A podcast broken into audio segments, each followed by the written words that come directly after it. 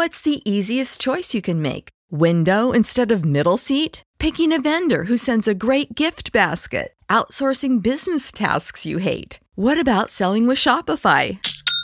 Whether you're selling a little or a lot, Shopify helps you do your thing, however you cha-ching. Shopify is the global commerce platform that helps you sell at every stage of your business. From the launch your online shop stage to the first real life store stage, all the way to the did we just hit a million orders stage. Shopify's there to help you grow. Whether you're selling scented soap or offering outdoor outfits, Shopify helps you sell. Wherever and whatever you're selling, Shopify's got you covered. Sign up for a $1 per month trial period at shopify.com slash try. Go to shopify.com slash try now to grow your business, no matter what stage you're in. Shopify.com slash try.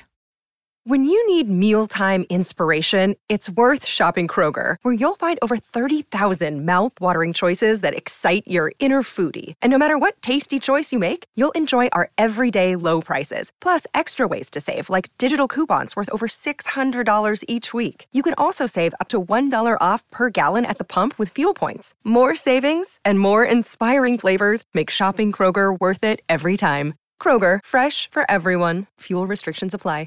All right, Atlanta, it is your turn. That's right. EYL Takeover. We coming to Atlanta, y'all. Yes, uh, January 25th, January 26th, two day event. We have starting out January 25th, live podcast. We have PTG boys. Yeah. Um, they're killing the car industry right now. Brandon Medford, uh, EYL alumni, Alumni. and his two partners will be there. Mr. and Mrs. Two weeks out, killing the fitness game in Atlanta. Power couple. Um, yeah, the first couple of Atlanta. They will be guests. None other than one of the top realtors in Atlanta, Kiana Watson, top five percent realtor in Atlanta, will be there to talk about Atlanta real estate and. also, the legend himself, Kenny Curator of Burns, culture. curator of culture, Kenny Burns, EYO alumni, will be our guest.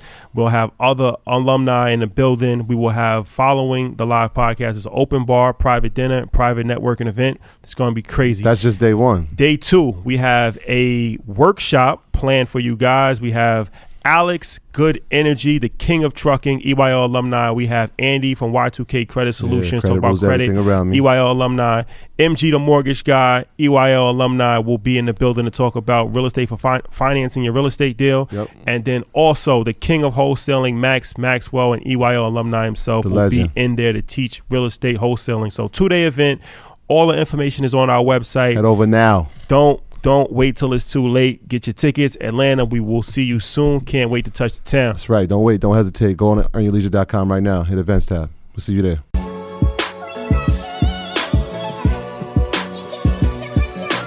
All right, guys, welcome back. EYL Maryland edition, Yeah, DC, edition, actually. DC. Yeah, shout out to DC DC, shout out to District of Columbia for sure. So before we start, um, we just gotta thank you guys. We had a crazy event uh, this morning, Yeah. and um, you also had a crazy event as well. Yeah. We're gonna talk y'all. about that for sure. Yeah, but yeah. um, yeah, yeah, we had a crazy, crazy event. Uh, day two will be tomorrow. Well, by the time you hit it, it'll be over. But the DC weekend, DMV weekend was a tremendous success. And Atlanta, we coming next. That's our next stop. Um, January 25th and January 26th, we headed to the A. We on our way. We're gonna do it big out there for the whole Yeah. weekend. Big, So big shout out to uh, Capital uh, Events Group, man. Our- our Shirani, boy Shirani. Shirani uh, Hydera, man. He did an amazing job putting that together. Um, so definitely shout out to him, man. If you're in the DC area and you need an event plan, hit my man up, man. shout nah, out to nah, the most the most important person. Yeah, for man. sure. That's that's a fact. That's a fact. So, all right. Um, I'm excited about this episode for a few different reasons. A lot of people they always tag us like who they want to see. man, Uh, listen. Yeah, yeah, for sure. Hey, I So we, that. I'm we- just kidding. I'm we- just kidding. we, we try to accommodate as much as we possibly can. So, Kezia Williams, uh, if you if you don't know, she's the CEO of Black Upstart, and um, yeah, she has that signature. Man, listen. Man, listen. You got to drag it out. But man, There's like, listen. there's like seven A's and then the N. all That's like three N's and then like another five N's. Yeah. Nah, she's really dope. She um she's a big proponent of financial literacy. Yeah. She's a big proponent of um entrepreneurship. Yeah, definitely in our community Yeah, too. and teaching teaching entrepreneurship. She has a, a whole program. We're gonna talk about that. Um, so one of the things I like about her, like if you follow her Instagram page, is that she always like posts like these Twitter um, posts that she puts up, and it's like seven different ones, so you always got to go to the next one. but it's like real life. Got to slide to the yeah, yeah, yeah, you got to slide to the left. Slide to the left. hey, That's a slide fact. to the right. Hey. But it- but it- but it's real life common sense stuff that people can use, and a lot of times people they've been asking us like, you know, we love all of this high finance and stuff like this, but how do I pick my four hundred one k or like how do I budget prop? How do I start a business? So these are all things that she posts like on a daily basis on Instagram, and I'm sure all other social media outlets as well. I follow on Instagram, and um, also with with her company, the Black Upstart, they help people start businesses. Like they give them the fundamentals of how to start a business. So and employ people. Like that's one of the things. Like Yes. we have a lot of entrepreneurs, but how many can employ people? I, I think ah, I love that's that's commendable. That, Yes, you that you- taking all my talking points. but I love it though. yeah, I think, I think it's commendable. so Yes. so all right. So first and foremost, thank you for joining us. Appreciate it. Thank you for having me. I appreciate it. Congratulations to you both on your Oh, event today. thank you, thank like thank you. I Thank saw you. the Instagram stories and it was like people upon people, all this black excellence in one Yeah. room. So we had two of you. You had an event. Black Upstart had an event, and then Earn Your Leisure had an event. We didn't know we was having events until Mm-hmm. the events was already set. But we had events at the same time, pretty Yeah. much. Uh, same but day, it was same same time. but- Literally. but it was dope. You know, that's just that's just that's just that just means that the energy is out there, Yes. and um, you know, it, Yes. it, it's the time for, for for financial literacy and entrepreneurship. One So- hundred And percent. our, the communities are ready, man. So that, that Mm-hmm. that's even more important. So can you tell us your journey, how you became an entrepreneur? Because one- like I said off camera, with you, I like for a few different reasons, but one of the reasons is that you um you have a what we call like a traditional job. We'll talk about that, but you have a company as well. A lot of times people feel like it's one or the other, Mm-hmm. right? And um, it's not true.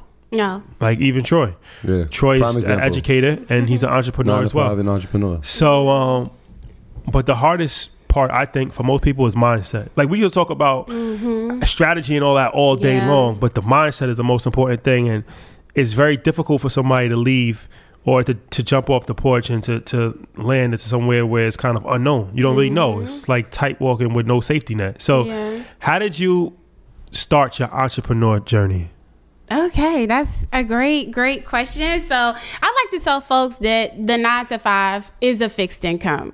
So you work um, eight hours, you get paid eight hours. You work 10 hours, you get paid eight hours. You work 12 hours, you get paid how many hours? Eight. You Eight, get paid eight. eight hours. it's a fixed income. And it's one of those things that I wasn't taught growing up. So, like, I was taught that the definition of success was you go to high school and you get a diploma, you go to college, you get a degree, and then you go and get a good government job with benefits, and then you retire. And that's the definition of success. That sounds about right. Yeah, yeah, so when I graduated from college, I did exactly what my mother told me to do. And I spent six years working for the federal government. Um, and I worked in counterintelligence, counter weapons of mass destruction, counterterrorism. I had a clearance, uh, top secret SCI, full scope polygraph. Only 13,000 people in the nation have that clearance. But I would go to work every day at Yes. 9 a.m. and 5 p.m. I would run out as fast as I could. And during the time when I would be off of work, I would um, participate in endeavors that I started. And at that point, I didn't consider myself an entrepreneur. So one of the um, endeavors that I participated in was Young and Powerful for Obama, which I was telling you about. And this was an initiative that galvanized young black professionals across the country to raise money for then Senator Obama. Prior And- to in 2008. this was in 2008, yeah, when he was Senator Obama. And it was young black professionals from six different cities. We would host fundraisers. The fundraisers would cost anywhere between 20 to $50. And we would donate 100% of the money to the campaign. Um, before he was elected, we raised a quarter of a million dollars. Oh, wow. And when he was elected and became president, Barack Obama, my forever president, Mm-hmm. we hosted a collection of inaugural events. Um, Reverend Al Sharpton came. Uh, we had Jesse Jackson, he was there. Oprah. She drove behind the car. She waved. Oh wow, that counts. When I That wanted her to come, That the wave counts. counted, but I That want to open her come That in one day. One day, I'm gonna shake her hand. We all gonna shake her hand. Yep. but it was a, a great event. We raised another um, quarter of a million dollars. So it was about a half million dollars by time everything was said and done. And the entire time I was working 9 a.m. to 5 p.m. and I was working Young and Powerful for Obama from 6 p.m. to about 1 a.m. in the morning. Oh, wow. But when everything ended, folks started saying, you know what? I mean, raising money for President Obama was great, but I was only interested in politics just because of him. And so folks began to really ask the question, like, what was next? And what came from that is a nonprofit that I started, Capital Cause, where I trained young black philanthropists to raise money for startup nonprofit organizations. And we um, had 5,000 members. We raised about $60,000 and gave away $5,000 grants to these businesses. And still, throughout all of that, I did not consider myself an entrepreneur. What what inspired you to take that route? Right, you raised money for politics. Right. What what said you know what young black entrepreneurs? That's Yes, yes. So it was a six year worker for the federal government. Okay. And as I was telling Rashad, my bosses switched up. And I was working for um, white men at that time. I switched up to a white woman, and we sat down, and she said to me that, um, you know, I don't, I don't think that you're qualified to do this work. And I was like, well, why don't you think I'm qualified? And she was like, because you don't have a PhD, you don't have a master's degree, you have a bachelor's degree, and here you are writing national security reports that the vice president of the United States are seeing. So I'm about to switch up your job responsibilities. Oh, and she changed my responsibilities from writing these reports to organize and travel for the office. So I would go to work at 9 a.m. Demoted. And I Demoted. Like, I get 5 p.m. and still get paid six figures, then this will be okay. But then three months later, she switched up my job responsibilities again. She was like, I just think organizing travel is too complicated for you, just like national security reports is too uh, complicated for you. So now you're going to be printing badges for people in the office when non secure people come and visit. And so I was like, okay, well, am I still going to be getting paid like six figures? I'll work from 9 a.m., I'll leave at 5 p.m. And so did that for three months. And then three months later, she came back and she was like, making badges was also too complicated for me and above my pay grade. And she asked me to take my chair and follow her down a hallway. And we stopped outside of a bathroom Oh, like literally take the chair. take the chair, had wheels on it. We was walking. She was tipping. I was tipping with my chair. I was like, oh Lord, where are we going? And we ended up outside of a bathroom. And she said, well, I want you to sit down. And for every non-cleared person that comes in, it'll be your job to buzz them in and out of the bathroom. Oh wow. And I remember asking myself and asking her, am I still going to get paid six figures? But at that point, like Your question never changed. never changed because I was there 9 a.m., 5 p.m. I was walking out the door. But I asked myself, like, yeah, it was great being paid six figures, but you know, work to me meant more than that. Like the value that I was creating outside of work, raising money for Obama, helping young black philanthropists give back, that was the work that was really fulfilling. And coming to work every day and sitting outside of the bathroom watching people, well, I wasn't watching people do their business, but they were going in there watching the door when they were going in and out to do their business. But so after about two weeks, I called up my mom and I was like, Mom, like, I can't do this anymore. I need to quit my job. And she was like, Do you have anything saved up? At that point, I had about three months worth of savings. And she was like, Well, baby, I think you should have another job lined up. And I was like, I don't think I can do it. Like, I can't come in here every single day and open this door for people. Can't be the whole monitor. Yeah, exactly. And she was like, Well, if you want to quit, baby, like, I got you. And I remember quitting my job. Like, I quit my job and I was so excited. Have y'all ever quit a job before? You quit a job? No. No, you quit a job? I did. I did quit a job. How'd you feel? Um, it was great. Yeah, I mean, I felt excellent. Like I went running out there. I was like, oh my god, I am so free. Like no more nine to five, right? Yeah. But then Friday hit. it was like the first time that I wasn't getting paid. I was telling Rashad, I called up unemployment. I was like, I guess I better get on this unemployment, get this check. I remember talking to the lady, and I was like, Yeah, I quit my job, and I heard that y'all like pay fifty percent of your paycheck. So I'm just trying to figure out like how do I submit this paperwork? And she was like, You said you quit, mm. and I was like, Yeah, I said I quit. And she was like, Yeah, you don't get unemployment when you quit your job. Language is So, yes, I was like, did I say I quit? Like, what I meant was, My bad. right? I got fired. And so she was like, yeah, there's no unemployment for you. And if there was, you wouldn't be getting 50% of your paycheck. So I was unemployed for six weeks. And during those six weeks, a woman who worked with me with Young and Powerful for Obama called me. And she was like, I have a job. And the job is launching a national entrepreneurship initiative where you would teach African American undergraduate students how to start a business before they graduate from school, especially since a black undergraduate student's um, college degree is equivalent to a white person's high school diploma. Can you talk about that? Can you talk about that? Yeah, absolutely. So, um, About what?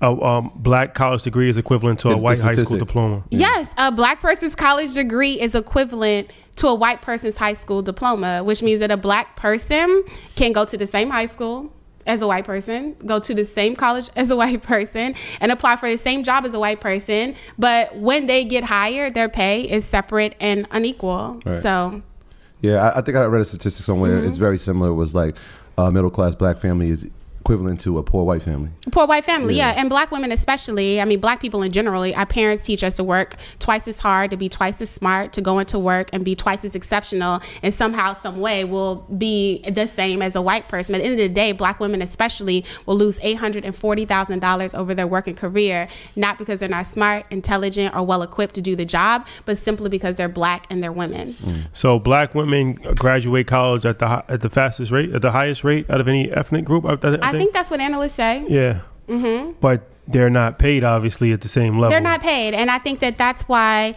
it's no question why black women are the fastest growing segment of entrepreneurs. Like, I like to tell people that. Like, I don't think that black people are starting businesses because they want to be the next black Bill Gates. Love Beyonce, but the next black Bill Gates or the next Steve Jobs or the next Mark Zuckerberg. They're starting businesses because they want to be economically free. Right. They want to be able to pay themselves what their companies refuse to pay them despite being qualified. Yeah. For them, that represents economic freedom and economic liberation. We, we had a, a guest who actually was talking about that that exact topic, and they were saying even with that, the entrepreneurism, getting uh, loans to start venture capital. venture- oh, it was so black right? black women are starting businesses at the fastest rate, Mm-hmm. but they get venture capital at the smallest rate right.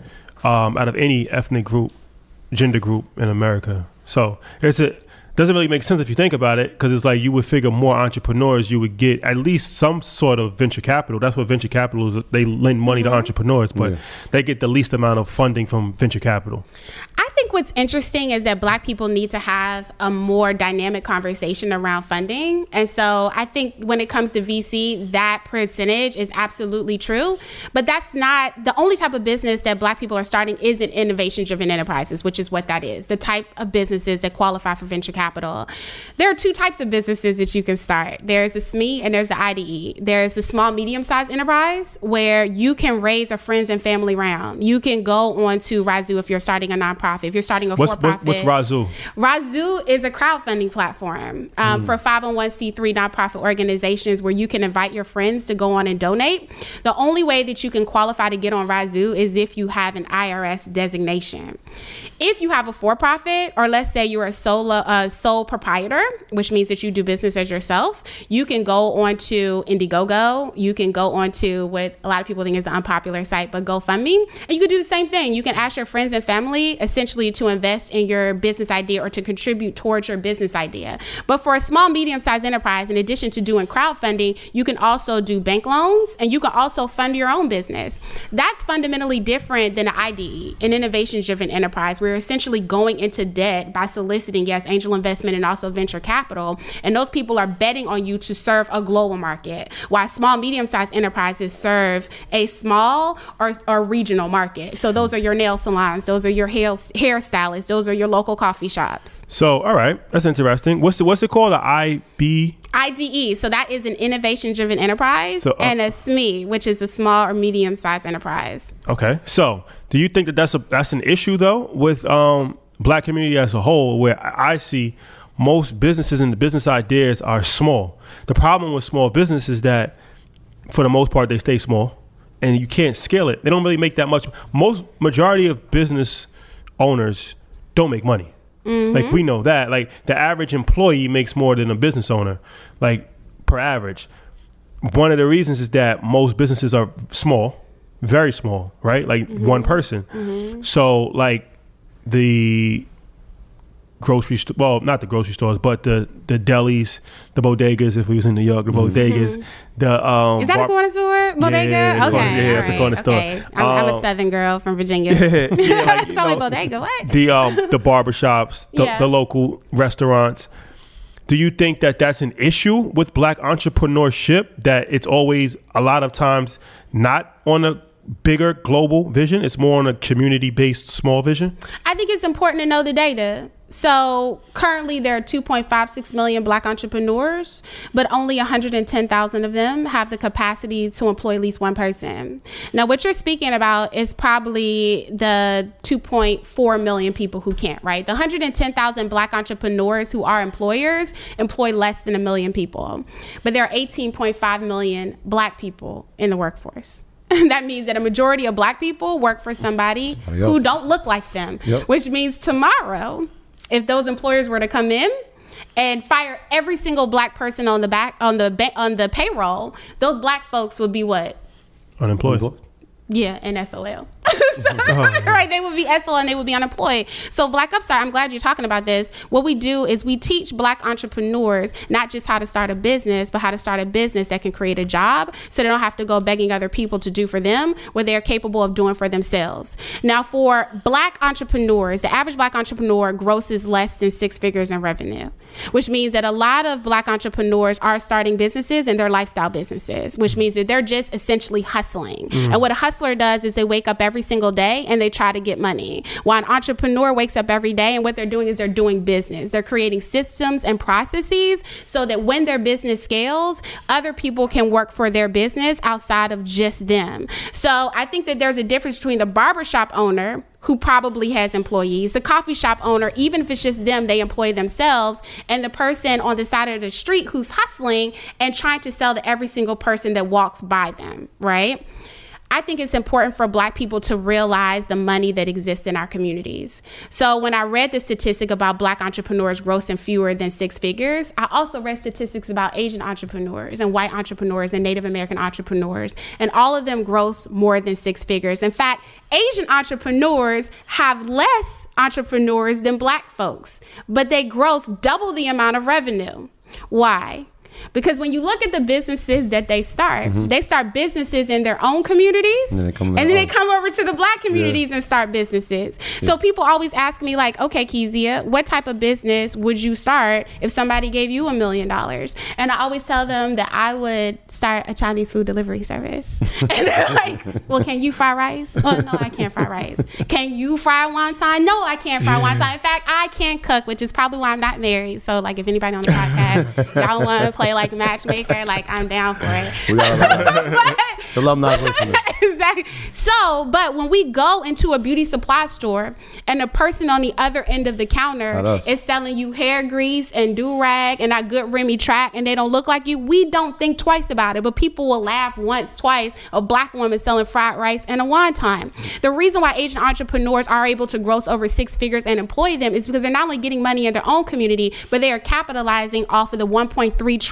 dollars that black people are spending every single day. And so what I like to tell black entrepreneurs is that you have to look at what we're currently spending our money on. Mm-hmm. Every single year, the Nielsen Consumer Index report publishes how black people spend their money.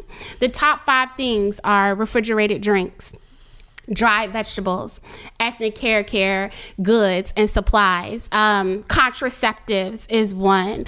Diapers is another one. Laundry detergent. I know that y'all know about True. That's a black owned laundry detergent company. But when you look at the top five businesses that black people normally start, it is admin services. Waste remediation. Third is other. So that's like an amalgamation, maybe like a compilation of many different businesses. And what you don't see is alignment.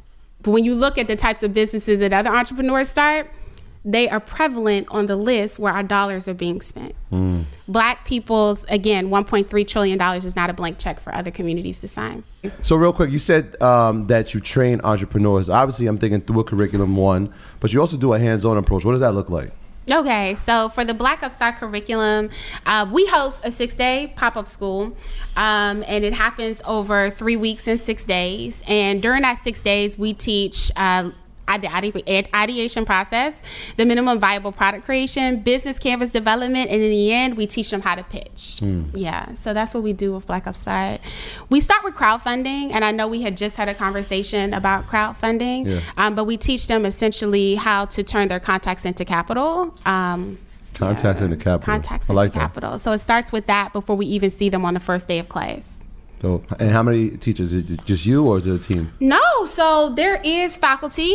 Um, and one of the things that I love about Black Upstart that I definitely should mention is we always teach in a black environment. So, like right now, you all are in Southeast DC, Mm-hmm. and we started off in the Microsoft Innovation Center, which is located on St. Elizabeth's East Campus in Southeast. And DC, they say South, like with an F. South. South. Got it, got it. We have black faculty, so we have one faculty come in every single day, and they teach on a very specific topic. Um, we have contractors that come in and help with website development, all black, black photographers, black videographers, and when they pitch, they pitch their innovation in the community. And so now you have black consumers connecting with black entrepreneurs, and for us, it's about recycling the black dollar. Dope. All right, dope, dope. So in the next segment, we're going to talk about some different ways that uh, people can get up and running and um, get get into the game as far as entrepreneurship is concerned. All right, so we're going to talk about some actionable items and some some systems um, to help people out. Uh, all right, so the ideation process, hmm the ideation process. ideation process. Can you explain what that is? Absolutely. So, uh, we teach the ideation process. And it's a six step process that teaches new small business entrepreneurs how to launch their enterprise in less than 30 days and with um, less than $1,000 in startup capital. So, the first step is your problem statement. So, please note that it's not a business idea. Problem statement Problem statement. what type of problem are you trying to solve and for whom? So for Black Upstart, it would be black entrepreneurs have a problem starting businesses that create jobs. Gotcha. Normally, entrepreneurs get hung up on the first process because they want to tell you about their idea. That's their baby. And so we say you need to divorce yourself from your idea, talk about your problem, and your problem should be broad enough so that there are several different solutions that can address that problem. Number two is called investigation. And what that is, is market research. And so, with market research, what you do is you look at other companies that are solving that problem. And you look at a few things. You see if they're a SME, we talked about that earlier, a small, medium sized enterprise or innovation driven enterprise. Mm-hmm. You look and see if they have employees because you want to know if the business has scaled. And you look and see if they have, um, if they sell products and services. After that, you list five things that you like about that company and five things that you would change. And each of that, each of those items on that list should address the problem that you're trying to solve. Now, when you move on to step three, which is called the idea expression, you use the five things that you would change to create your unfair competitive advantage. So, for Black Upstart, we looked at other businesses that were training entrepreneurs, and we realized that businesses weren't really saying that I want to train Black entrepreneurs. They were dressing it up in coded language like, we want to help people of color, we want to help minorities. Are you disadvantaged? Come over here. Let me teach you how to start a business. So, like, we knew that our unfair competitive advantage would be that we would explicitly state that we would train black entrepreneurs and this would be a 100% black experience. So for number three, again, you put your unfair competitive advantage in there and you say, I sell this to this particular person and say how it's different. It should be one sentence. Usually, when you talk to an entrepreneur and you ask them about their business, they're going to tell you a whole book, all right? Because it's their baby. Um, but if you can't say it in a sentence, if it can't be like your elevator pitch, Elevator, elevator pitch, say that is elevator, a, it's a sentence, then it's too long. Also, if you get to step number three and your business idea hasn't shifted or changed, or you don't have better understanding on why you're doing business and in that way, then that means that you have to start over because you never got a divorce. So, step number four is your customer demographic. And for a customer demographic, you're going to list out 20 different descriptors about the person who is looking for a solution to that problem. And that looks like how old are they? How much money do they make? What is their race? What is their gender? Who do they follow on social media? Where do they currently work? Because you cannot make the assumption that they're looking for your new business idea, which doesn't exist yet. You qu- these questions are formatted already Mm-hmm. Oh, for these them are to answer. lists, yeah. okay. And then number five is your user persona. You take all of those descriptors and you tell a story. So like Lakeisha is 26 and she works at Booz Allen Hamilton and she makes $62,000. So you tell a story. And then last is your innovation. And innovation is something that is new, original, important that you can sell to other people for profit. And it should be an MVP. Which is a minimum viable product creation. What can you make with a minimum amount of resources that people can actually pay you for? Okay. Mm-hmm. You need to be able to make it with a thousand dollars. You need to be able to launch it in 30 days. And the reason why we set that parameter is because entrepreneurs dream big. So you might be like, what I want is a nail salon, but perhaps all you can afford is a pop up shop where people come and you do their nails on a Saturday at a community center that you've rented, and that costs you $200 just to pop up and $300 for supplies. Mm-hmm. The reason why I say that is because once you get small, right, once you learn how to use what you have, start where you are, and do what you can, then you learn how to start agile. So, that's hmm. the six step ideation process. There you have it. That was detailed. Yes, yeah, very detailed. a lot of and the other thing that I want to say with entrepreneurs, sometimes people don't define entrepreneurs, but an entrepreneur is someone who starts a business that has the chance of two things that's profit and success. Yeah. We like to say that with Black Upstart that if you're selling a product or service that nobody wants to buy, you don't have a business, you have a hobby. Difference. Mm. How many, how many entrepreneurs are you looking for? How many do you guys take? Like, is it per year? how do y'all do it? Is so it, it's, uh, sorry, uh, I'm sorry. Go ahead, answer. I'm okay. Okay. No, I was gonna say, is there money that's allocated uh, for the amount of business you can or entrepreneurs that you can take? So it's competitive. Okay. We accept between uh, 10 to 15 people per class. Mm-hmm. We get about 200 applications for each class. When we first started, it was tuition based. And so we would train our entrepreneurs to raise their tuition, which was $500 per person. The average uh, entrepreneur would raise anywhere between $700 to $1,000. And every dollar that they raised above their tuition, they kept and used to make their minimum viable product creation. Um, but then as the business matured, we partnered partnered with CDFIs. So those are community development financial institutions. So in North Carolina, we work with Carolina Small Business Development Fund. And what happens is they actually Can cover. You say that acronym one more time? Um, CDFI, okay. so that's a community development financial institution, and they take bets on entrepreneurs that banks won't. So if you haven't made your first sale, they're more willing to, to make a $5,000 loan to you and take that risk, and the government backs them in the event that you default on the loan. Okay. So I say that to say that we partner with CDFIs and they cover the cost of tuition. And in exchange for that, entrepreneurs get free education and they pipeline into funding opportunities. So with CD, with Carolina Small Business Development Fund, every single entrepreneur graduated with access to $50,000 in funding to start their business. Hmm. So, all right, that's crazy. So once they started with the 50,000, then what? Because now it's like you have the money, but you have to actually do it. Because it's one thing to actually research and have all the information, mm-hmm. and, but execution is always the most important thing. So, like, as far as is that part of the coaching, like for people, like the execution once you've reached the the point where you're actually okay. I have my my uh, MVP. I have um, all of the my elevator pitch, everything that you just outlined. I have mm-hmm. that. I have it. It's perfect. My business plan is perfect now what? Like I mean, like what's the execution part of it? And so I think that's a really good question. Our CDFIs work with the entrepreneurs over a year to scale their business. And so, you know, we talked about business card entrepreneurs or people running around here all the time talking about I got a business, I got a business. All they got is a business card. So with them, they qualify for up to fifty thousand dollars in capital. But first they do have to show proof of concept. And that's where that six step innovation comes in. We talked about how the boot camp ends. The boot camp ends with a graduation, and that graduation is not your traditional pitch competition. Like it's not you stand up there, you tell people your idea, and then there is a winner because that's not the way business works. right? It's not Shark Tank. It's not two or three people decide that your business is viable and all of a sudden you win. Right. No, you know your business is viable when you're making sales. And so how our graduation day works is entrepreneurs bring their innovations to the graduation and people walk around and they give them real-time feed forward on their innovation and they respond to if they want to if they like the innovation by actually buying it. And so they already have an mvp that the cdfi helps them position in the marketplace and they monitor their sales over the year and as their business grows then their access to funding does as well. so as their business grows right mm-hmm. is there still a role that uh, black upstart plays as the, the business takes off so that's a good question because we talked about our businesses having events right on yeah. the same day. Yeah, yeah, so we're now launching Skill House U.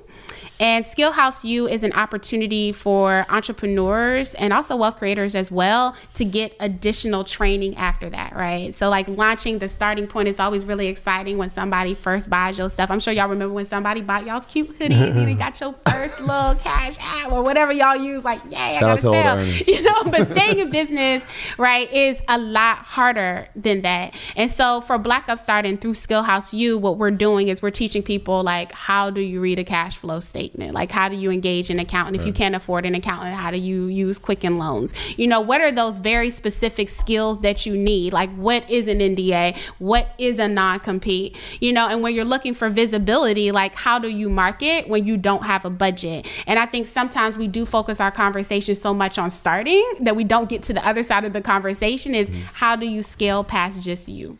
So, um, business plans. You do business plans? We don't. We do business canvases. Okay. What's the, what's the because I a lot a lot a lot of people have asked us, can you cover business planning on Earn Your Leisure? Because like each, each week we cover a different topic, mm-hmm. and we haven't covered business plans.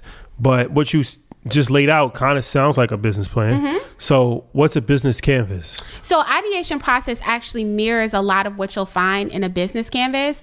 That is a one-page document that asks a lot of the same questions that you see on a business plan. So it's going to ask you like what is your value proposition and who is your customer segment and what are your cost structures. It's going to ask you what are your key partnerships, what are your key relationships, but it's all on one page and it challenges you to think through some of the critical components of your business so that you can start up in a lean way. And I'm sure y'all probably heard the terminology like lean startup, right? Like how do you start, get proof of concept and get to the point where you actually want to commit the time to write a 50 or 60 page business plan. The problem with most entrepreneurs is they'll write 50 or 60 pages, then they'll get started and they'll try to sell something and nobody will buy it and they'll think they have to write another business plan all over again. The business canvas being one page and asking those critical questions just on one sheet of paper allows for people to get to testing a lot quicker.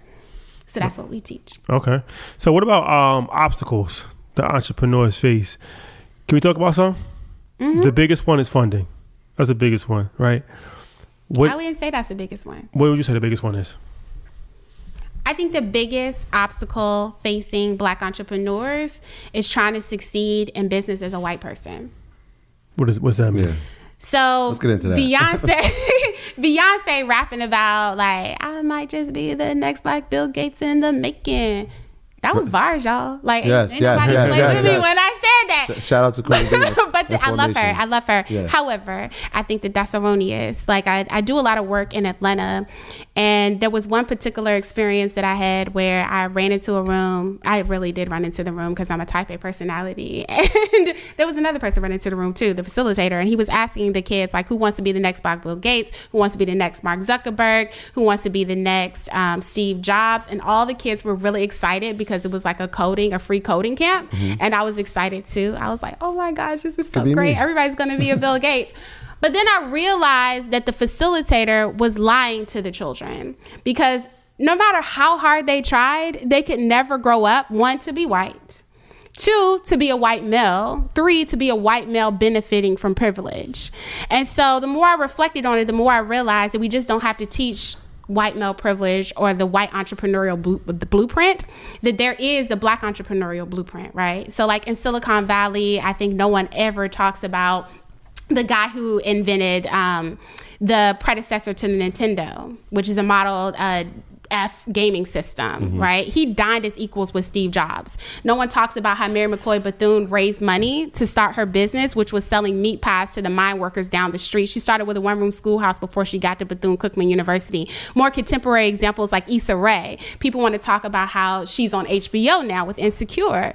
But Awkward Black Girl was funded by a part of her salary and fundraising on YouTube where she introduced Yeah. her series for free. So I think for black entrepreneurs, we have to learn how our predecessors did it without the benefit of white venture capital dollars or without the benefit of banks allocating us money. One other example, because I'm from Richmond, Maggie L. Walker started, well, she was the first woman at that, not black woman, but the first woman to charter a bank she funded that bank with charitable contributions. Do you know how many black people go to a charity every single Sunday, which is the church? Those are 501c3s. Indeed A 501c3 funded a for profit bank. So I'm saying if we could study history, I think that we would be able to figure out better ways to be successful. We got to study it and highlight it because Yes. a lot of times, um, especially when in school, right? When, they, when U.S. history is taught, Yes, this is definitely omitted. 100%. One thousand percent, right? Yeah. So highlighting it, understanding it, and studying it. And, and now that we have access to the internet and we have access to social media where these stories can be highlighted, Mm-hmm. Yes. you know, in the future generations, there will be different stories now. I, I feel like Yes. Yeah. Yes. Or I think they'll be remembering of the stories that have been untold. we're creating one right now. Yeah, we are. Look at us making history. Yes. Okay. So what would you say some other some other obstacles are outside of that? Outside of that, I mean, you said funding, and I agree with that. I just Okay. that was the number one. Not number one. He's like, we're gonna bring It's number it two back. for sure. We worry. gonna say It's coming. funding. So funding was coming. Um, we talked earlier about the difference between a hustler and an entrepreneur. I think that that's important. I think the other thing is is that I think that people get caught up on this whole thing about were you born an entrepreneur or can you become an entrepreneur? You know, most people are like, I was born this way. I woke up like this, right? But no. I think entrepreneur can absolutely be taught. You talked about us living in an information economy. Like we are fortunate to live in a time period where information is basically at your fingertips. So like what I like to tell people who want to start a business and people who want to create wealth is don't swim in an ocean of knowledge and drown in ignorance. Mm. So that's important. Um, the last thing I think that I would say is I don't think that you have to be the smartest person in the room to be a great entrepreneur. So people normally think you have to have a PhD. You know, we talked about that when we first got started. Or, Yeah. you know, they think that you have to be a straight A student. Like I graduated from high school with like a 2.3 GPA. Um, I wasn't the brightest student, but I was motivated and I was committed. And I thought that, you know, with me, if I could try hard enough, you know, if I if I could really commit myself to a passion, then I could, you know, I could overcome the obstacle. Um, just one quick story. I'm a storyteller. Um, gosh, I'm thinking about his name. Okay, I'm not gonna tell that story. What's the guy? Hold on. I'm gonna tell. Who's the guy who had the pink? Y'all ain't never had a perm in your head. You know the Nah, perm with the nah. pink box. What's his name? Never I did forget a it. It's perm. gonna come to me. Never did a perm. Okay. I don't think I don't think Shotty did either. You telling me there was never no? Nah, we just Okay. actually covered the, the Okay. industry and uh, Yeah, we just did that whole episode on On that. no, no, no Shout out to. Wade the barber, man. Wait, do I- oh, he had a perm. No, you No, got, no, you got he the was- man. he You got the man unit. Oh, oh, oh, yeah. The Where they put weave. like the stuff on the. Okay, yeah, I saw Yeah. them. That's Yeah. Man weaves are big. Man weaves are big. All right. So in the last segment, we're going to talk about some financial literacy stuff and things that um, everyday people can use in their day to day life to make better financial decisions and just become more knowledgeable all the way around. All right. So now we want to talk about uh, UNCF, but first let's talk about some financial um, literacy topics because I know it's something that you're, you're passionate about, especially like on social media, Instagram, and stuff like that. So, um, all right. You said that you talk about making smart decisions a lot, like mindset, budgeting.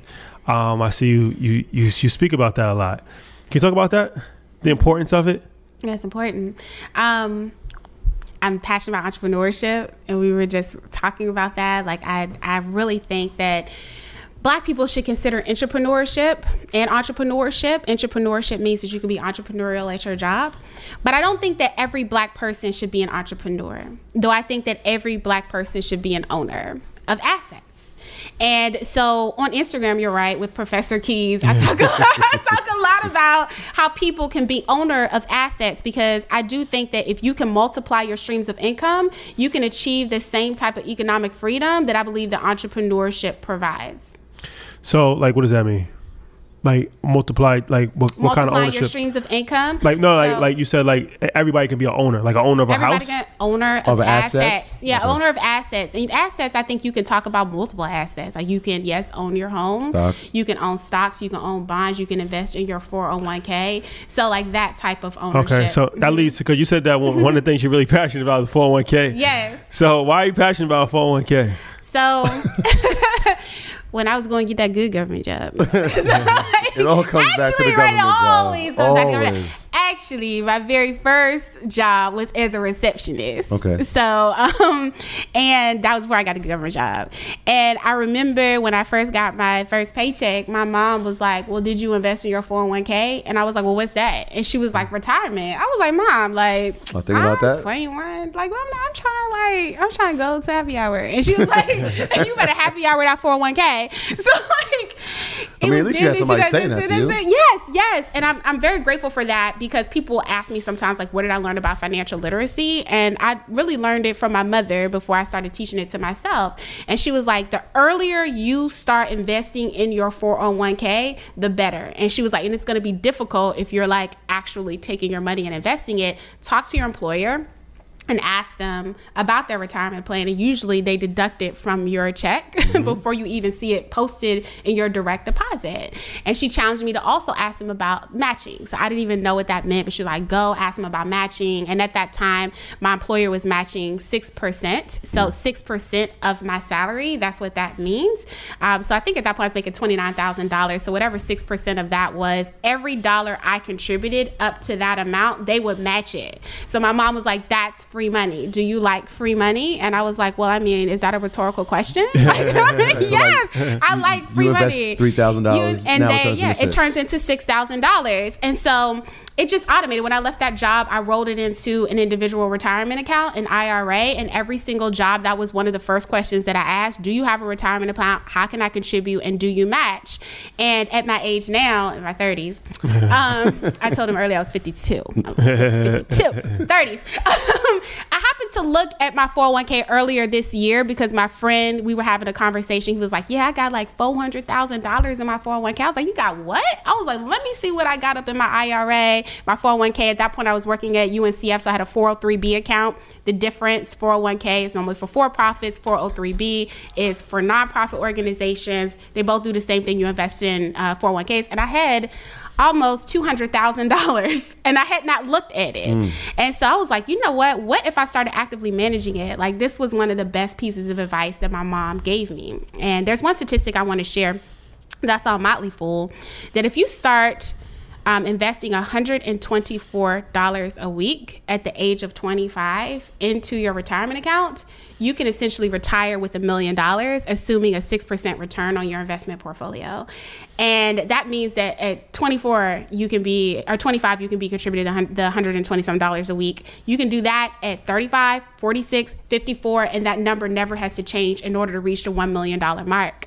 So with all these people on Instagram talking about like 2020 is smelling like a bunch of millionaires, but if you ask them what their plan is, they don't have it. Like this could be like a really good opportunity for them to start. 2020 vision. Yes. So, so, so, you, so you manage your own por- portfolio with the 401k? Like you pick, I'm- you pick your own funds? I don't, but I'm starting to really learn. I didn't even know that that was an option. I, Like got- I one know a guy that could help you. You know a guy? Yeah, yeah. Please We'll talk after this. Oh, okay. Oh, oh, oh, mm, I got No, we'll it. talk after this. Don't worry I about it. got it. Don't worry about it. So, like, um, but one thing that I did learn is that you can select a, a target base account. yeah, target Yeah, yeah. that's, ba- that's based on your age. And so, like, they basically invest um, the risk level according to so the younger you are, the riskier investments that you can make.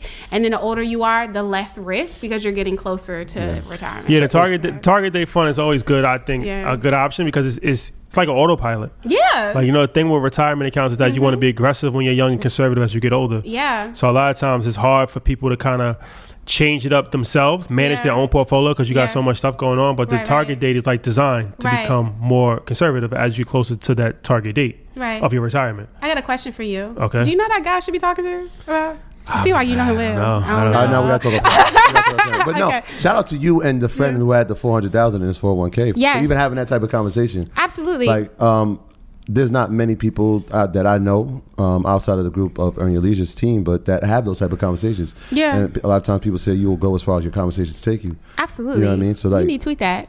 That was good. You can put that. okay, I'll put that on my that. I'm gonna give you credit. I'm gonna give you credit. listen. Give you And credit and the four the four hundred one k is not something that it's not the most sexy investment. It's not. right, but it is practical. It's very practical. And I always tell people like you got to put different assets away for different things. Absolutely. So the 401k is for your retirement. It shouldn't be your only investment that Not you have in life. Right. Mm-hmm. But for a long-term retirement savings is great, especially like you said if they match, that's free money. So always try if you can try to contribute at least up to the match Yeah. because that's that's pretty much free money. Right. And the other thing that I didn't know until I started doing my research as well is that you can use some of the money in your retirement account for very specific purposes. Because if you withdraw early, there will be the penalties, but you can use like $10,000 for a down payment on your first home. Mm-hmm. You can use $10,000 of it for educational expenses. You can use another 10000 if you have any emergency like health considerations. That's $30,000 if you invest that much, if it's in your portfolio that you can actually use. And another thing with the 401k is a lot, it's a lot of flexibility with the 401k is that mm-hmm. you can borrow from it most of the time, like up to mm-hmm. 50%, up to 50,000. So, Yeah. but the good thing with the four, I mean, it's pros and cons, obviously, because you're mm-hmm. borrowing from your retirement. But Yeah. if you have no other place to access money, Right. most of the time, most people like the most money that they have saved is in a 401k. Right. So now you can borrow from that. It's at a lower interest rate than you would from a bank. It's usually like three, four percent. Right. So you're pretty much borrowing from yourself and you're paying back yourself Right. as opposed to taking a bank loan, let's say of 10%, Right. or t- just using your credit card at 21, Right. 19%, Right. Mm. you're borrowing at a much lower rate and you're borrowing from yourself, so you're paying yourself back. So there's a lot of flexibility Yeah. that people don't fully, un- I think a lot of time people, these are just basic general investments, but it's like this is what's going to, for the average American, Right. right? This is going to make you a millionaire. Absolutely. Your house, a 401k, you like you said, most people aren't going to start a business. Right. We hope that everybody does, but Right. it's just not realistic, Not right? realistic. Most Mhm. people are not going to have a million different exotic investments and Right. make a million dollars off Bitcoin. It's just not going to happen. Right, right. But it's very practical to have a million dollars in your retirement, a home, stuff like this. So I think like these are conversations that outside of the really exciting, sexy stuff, we got to have these conversations as Mm-hmm. Well, to. Mm-hmm. for sure, for sure. So I saw I saw um, something that you you had put. Uh, I think it was yesterday, where you said that um, I guess y- a relationship had ended because um, over over. Yeah, yeah, you put it on Instagram, so it is what it You know we is. watching It's everything. knowledge, Yeah, I yeah, We guess. watching everything. So so the reason so it's holiday time. Oh, it's holiday time. It's holiday time, right? Mm-hmm. So people have to be responsible with their spending, Yeah, right? we got to. And you got to think about generational wealth Men over and women, over men short term women. over short term gratification. So um, how you feel about that? About the guy? Well, About not the guy, not the guy, but just just the general, just the whole general. Can can you give us a, a, a paraphrase version of what happened? Because maybe I'm a little unfamiliar. yeah. I, I was I was dating this guy. Um, we went out for a couple months, and um, he asked me to buy him some really expensive shoes for his birthday. In fact, eight hundred. What kind of shoes? Balmain. Balmain. man, Balmain shoes. I mean, if you gonna ask, you. I just, I mean, like, Why not? I don't know. Like, it, it only been like two months, maybe two and a possible month. Do you love me? Like, I mean, like, do I love him? He gone. No, but uh, I'm like, I'm you said like that was that was like the test. like, That was he like said, do you Let me see love me? like, not that much. so, like, so, and the conversation came after I had just told him that I had paid off all of my debt, like Oh. credit card, car, student loans. So, like, we were celebrating, and he was like, "Well, now that your credit card is like on zero dollar balance, like you can afford these shoes." that the money's freed up. no, bro. Like my interest rate, you just said was double That's digits, crazy. and you about to make you put eight hundred dollars back on it. So he broke up with me, and I actually think that was a Good good, decision. good I think you. it was a good Good decision. you. So yeah, so for me, it really is about being fiscally responsible and not buying liabilities and masking it as an asset. Like that shoe is not going to, in my opinion, I don't know much about shoes, but I don't think it's going to appreciate in value. Uh, not You know, so No, we no, should- no, no, no. Right. I'm the pretty big on conversation would have sneakers, turned no. out That- differently. by all means, no. Right. So high, high cost um, value, uh, Mm-hmm. very low return. No, it's emotions. A lot of times too, is yeah. people have to be. You have to think long term, yeah. obviously, but you can't get caught up in short term gratification. Short term gratification. Short-term Yeah. gratification. hmm And I, I see you talking about that, like, and also I see you talking about a lot, like even with like relationships. I think that's important. I like when you say that, like how to date a boss. Like I see you post a lot about relationships, and it's like Mm-hmm. a, that's a big component of wealth building, Yeah. right? Mm-hmm. And and it's like a lot of times, like who you're with will dictate, like or at least have a part to play in how you think, right? Because it's like peer pressure. Like. Right. if you're around somebody that's constantly telling you like, we need to get this assets, we need to do this, Right. you're gonna automatically like if you're around your friends that's saying that, or if you're around somebody that's like, let's just go to the mall, let's go on Right. this trip, like shopping. your mind's gonna be on that as well, right? So Yeah. I what do you feel about that? Like I, I I, I see you say, you about that know, like I mean, I, I think he he definitely wasn't watching my videos when he asked that question. but like, one of the things that I like saying is that we're not flexing with liabilities anymore. Like this running around with Gucci, like two weeks after you already was like.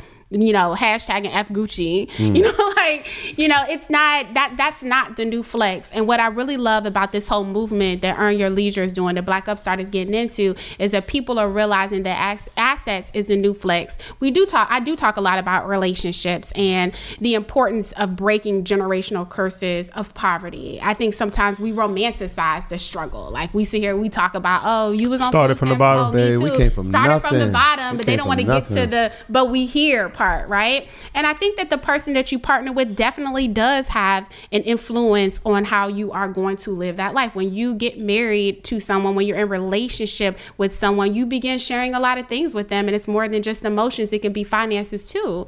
When you start making those, when you start making those joint decisions together, like buying a house, you're gonna be talking about who has bad credit, who doesn't have bad credit. You know, like when you're talking about, hey, we need to invest in a 401k, so a percentage of my paycheck is already being, you know, contributed towards this. Your partner may be like, well, how come we can't go on vacation this year? And so I think it's important for people to get on that same page, yes, with one another. So No, it's important. It's, it's a conversation that we don't have a lot.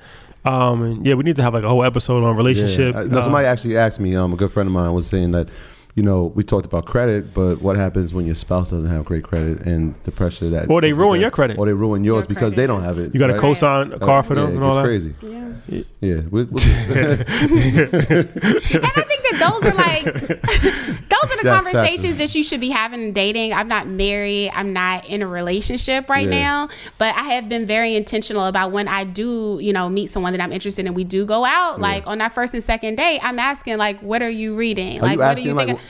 yeah, Like, what's your credit score?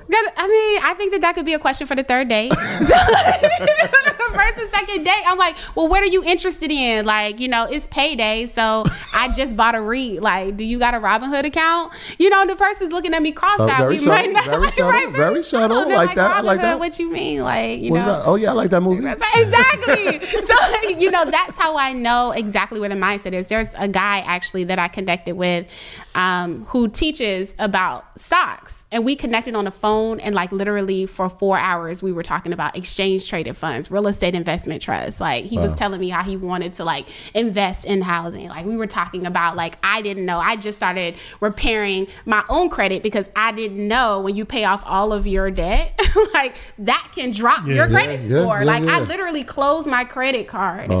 um, after I paid it off. And 30 days later, when I got the notification that my credit had dropped, like at that point, it was too late to reopen the card. And I had that card for 12 years. He and I had that conversation about what it took to rebuild our credit. Like, I think that we need to change how we start connecting with people, whether it's friends or whether it's the person who you're in a relationship with or trying to get in a relationship. Yeah, conducting, not speaking, conducting. I like conducting, that. yeah.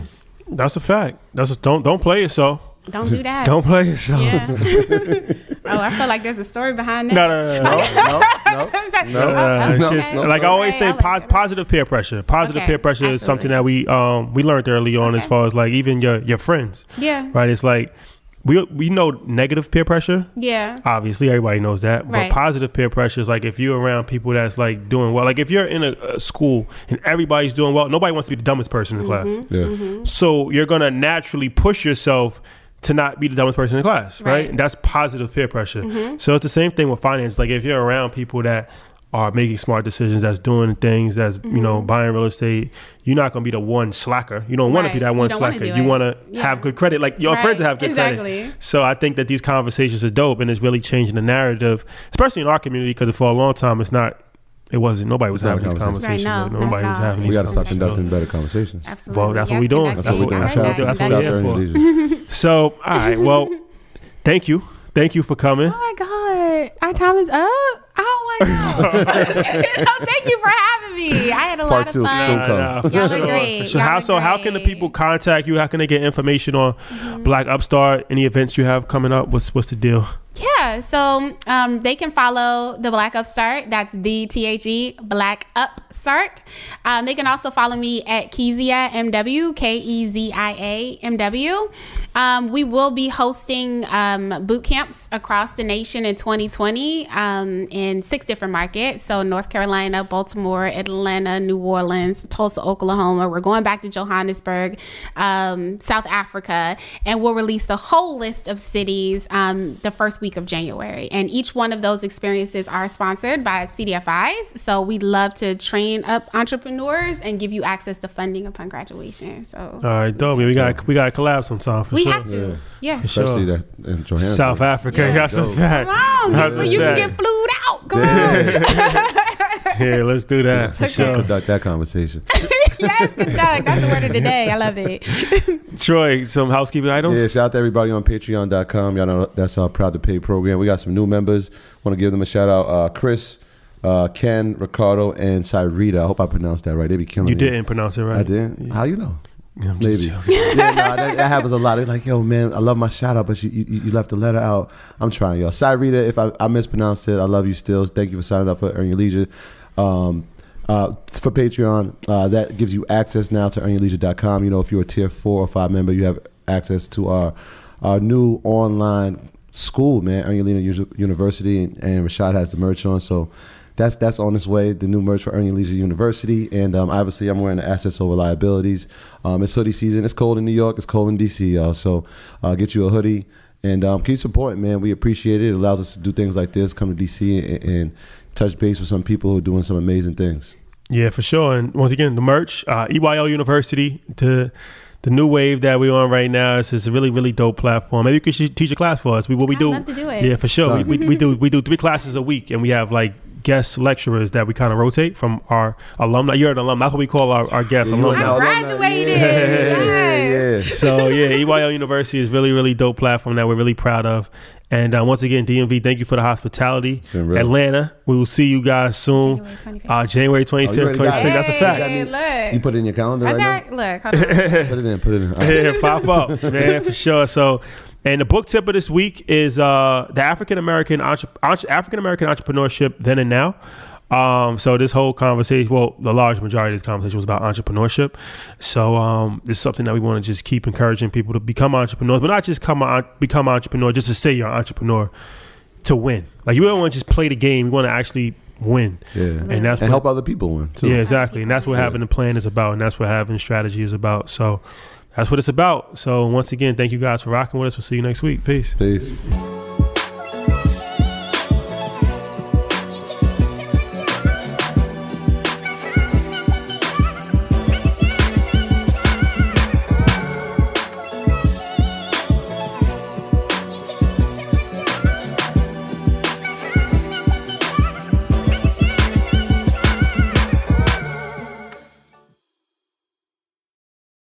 You can probably treat yourself to an ad free upgrade or at least grab an extra latte after getting a Chime checking account with features like fee free overdraft up to $200 with SpotMe. No minimum balance requirements and no monthly fees.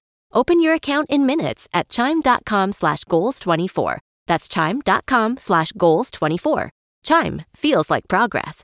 Banking services and debit card provided by the Bancorp Bank NA or Stride Bank NA members FDIC. SpotMe eligibility requirements and overdraft limits apply. Save big money on everything for your next project at Menards. Spring is here, making it the perfect time for outdoor projects. Suncast storage sheds are an excellent solution for protecting outdoor lawn and gardening tools. They're easy to assemble, and the all weather construction provides water resistance and UV protection. Save big on Suncast storage sheds. View our selection of Suncast products today in store and on Menards.com. Save